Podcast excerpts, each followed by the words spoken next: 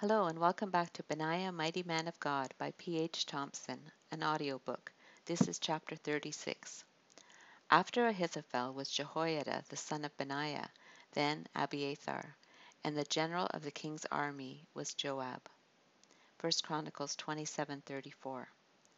It pained Benaiah to see his former king and friend reduced to such frailty.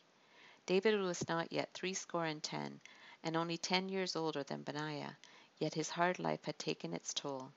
He was completely bedridden, and despite the many covers on him, he could not seem to get warm.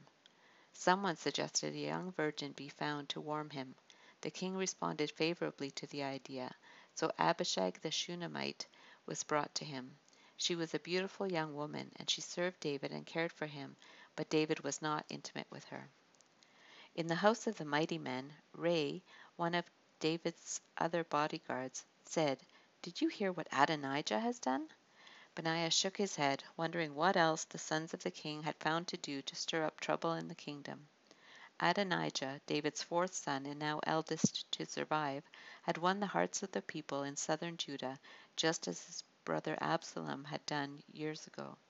Adonijah was also handsome, like his late brother, so people stared in admiration when he spoke to them. He convinced them he cared about them and their concerns more than the king, when in reality he only loved the adoration of the people. He got himself a chariot and horses. What? Was this the treachery of Absalom all over again? They began with self importance and moved to treason. Benaiah couldn't bring himself to imagine that yet another son of David would attempt to take the throne. In some cultures, when a king lost his virility, it was seen as a sign that he could no longer lead the nation. Had word of his chaste treatment of Abishag become common knowledge? Not only that, but fifty men to run before him. A royal bodyguard? For what purpose? Why would Joab release David's soldiers from their regular duty to make such a pretense of importance and power for the prince? Apparently Joab supports him. Benaiah's jaw slackened. Surely not. Joab has been loyal to David throughout his life, even during Absalom's rebellion. I can't believe he would turn on the king now. Oh, why hadn't David officially named his successor? Most knew he was partial to Solomon because he was beloved of the Lord, according to the pronouncement of Nathan the prophet. Because of it, David favored him shamelessly before his other sons. David also acknowledged Bathsheba as his favorite wife and through Nathan the Lord had named Solomon as the son who would reign after David. How could there be any opposition to the appointment? But the history of his people had proved that they were constantly challenged by the enemies of God within and without the country. I don't know, but I suspect trouble, Ray said. The people know David isn't long for this world. They want a king who is visible, powerful, popular. I've heard Adonijah has even publicly declared that he will be the next king. What of Abishai and the other mighty men? Are they also in his camp? Benaiah asked, half afraid to hear the answer. None, other than Joab, from what I've heard. Surely David had heard of the public claim to the throne, and was even now planning to put down another rebellious son. This time he wouldn't turn and run, as he had with Absalom. Not that he had the strength to run any more. Benaiah hurried to the palace, eager to find out what David's plans were for quelling the rebellion and naming his successor. When he arrived, he was told, No business will be conducted today. Adonijah is sacrificing sheep, oxen, and fattened cattle by the stone of Zoheleth by Enrogel. He has invited all the king's sons and all the leading men of Judah to attend. This sounded terribly familiar to Benaiah. The area was in a somewhat secluded place near the convergence of the Hinnom and Kidron valleys, the perfect location for a clandestine purpose. When Absalom decided to kill Amnon in retaliation for the rape of Tamar, he invited all the king's sons to a sheep shearing as a pretense. It couldn't be happening again. Benaiah had to tell Nathan. As if summoned by his thoughts, the prophet appeared from the stone stairwell at the end of the long hallway. His age had not diminished his erect stature or noble bearing, although his receding hairline and graying beard announced his de- six decades of life. Benaiah hurried toward him and relayed the information he had heard. Did you know about this? Nathan shook his head. I was not invited. Surely, if he was planning to show he had a legitimate claim to the throne, he would have invited both of us. Is Solomon in danger? Nathan laid a hand on Benaiah's arm. For now he is safe. I just left him. He was not invited either, it would seem. Benaiah let out a relieved breath. Thank God. I must find Bathsheba, Nathan said. You go to David's side as usual. I will send Bathsheba in to give him the news, then I'll follow to confirm her words. Perhaps we can stop this rebellion before it starts. Benaiah hurried to David's chamber, where he found Abishag the Shunammite pouring water into a basin to bathe the king. David was on his bed, his face was pale. Benaiah bowed before the king. How does my lord fare today? David attempted a smile. Not sure I would have the strength to hold up a sword. Bathsheba was announced by the guard at the door. She rushed to the king's bedside and bowed before the king. David smiled at his wife. Abishag withdrew towards the back of the room. He reached up to stroke Bathsheba's hair. What is your wish, my beloved? Bathsheba drew in a deep breath. My lord, you swore to me in God's name that our son Solomon would be the next king after you. David nodded. I remember. I am not that feeble of mind.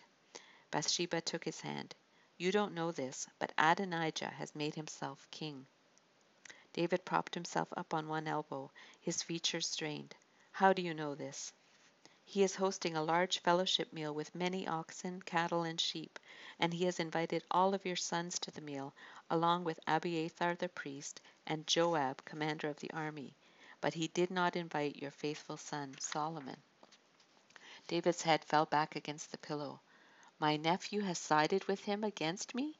Benaiah could only imagine the sense of betrayal David felt. Yes, Bathsheba said. Benaiah could see how the three conspirators had arranged to share power. Adonijah would get the throne, supported by the priesthood represented by Abiathar and the military led by Joab. It would appear, to those who didn't know David's true intent, that this was legitimate and that Adonijah, as the eldest living son, would become the next king after David. My lord and king, Bathsheba said, all eyes in Israel are on you watching to see who you decide will be the next king after you. If you don't decide, then after you're buried, these men will say that Solomon and I are criminals and will have us executed. David lay back and covered his eyes with his hand. Benaiah wondered if it was too late to make his succession announcement, now that he was too ill to go out in public. A servant appeared in the doorway and announced, Nathan the prophet is here. The prophet approached the king's bedside and bowed down with his face to the ground. Bathsheba stepped to the back of the room. What news, friend? David asked, his voice wavering. Nathan rose and told the king about Adonijah's plot to take the throne, including the fact that it was reported that they were shouting, Long live King Adonijah, and that neither Solomon, Zadok the priest, Benaiah the son of Jehoiada, nor he had been invited. David turned to Benaiah. Is Solomon safe? Yes, my lord. I have him guarded by six of the mighty men, he reassured the king. Nathan asked, My king, did you do this without telling us? Please tell us who you plan to make king after you. David summoned all of his remaining strength to sit up in his bed. Abishag rushed forward to help prop him up, and he called for Bathsheba. David's vitality seemed to return to him. As surely as the Lord lives, who has saved me from every danger, I will fulfill the promise I made to you, and Solomon your son will take my place on the throne. I will keep my promise this very day. Bathsheba bowed with her face to the earth. Long live King David. Summon Zadok the priest to, to join us, David commanded.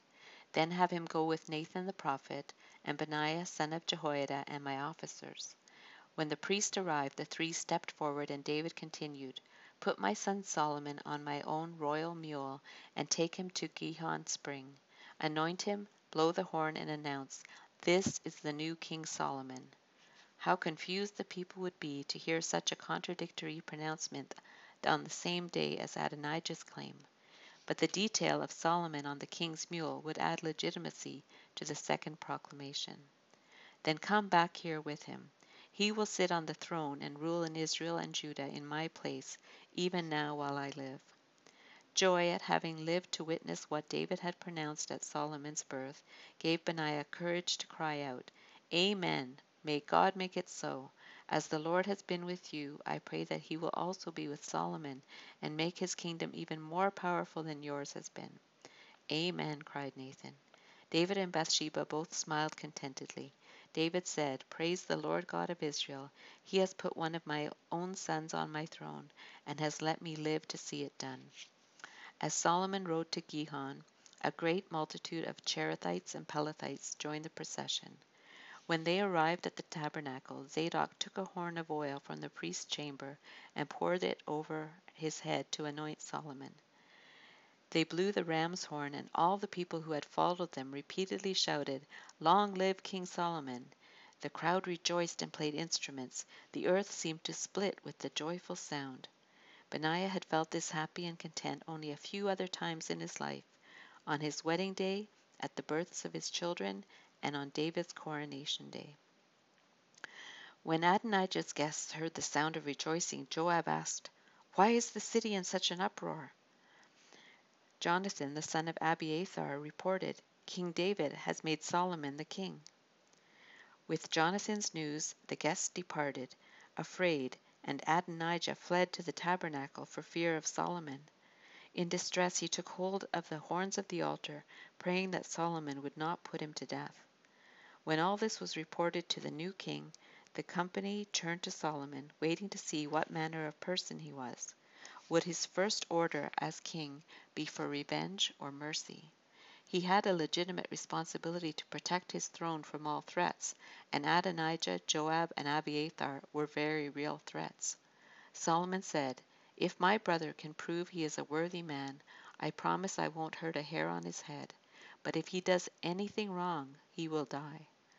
Would Adonijah prove himself a worthy man, and renounce all claims to the throne? Time would tell. Bring Adonijah here from the altar. When he came, flanked by two guards, he fell down trembling before the new king. Solomon ordered Adonijah, Go to your house and remain there. Benaiah didn't trust Adonijah. In his opinion, Adonijah should be imprisoned at the least, instead of given freedom and opportunity to gather support again and oust the new king. But Solomon showed more grace than he himself likely would have received if Adonijah's treasonous attempt had been successful. Continue listening for chapter 37.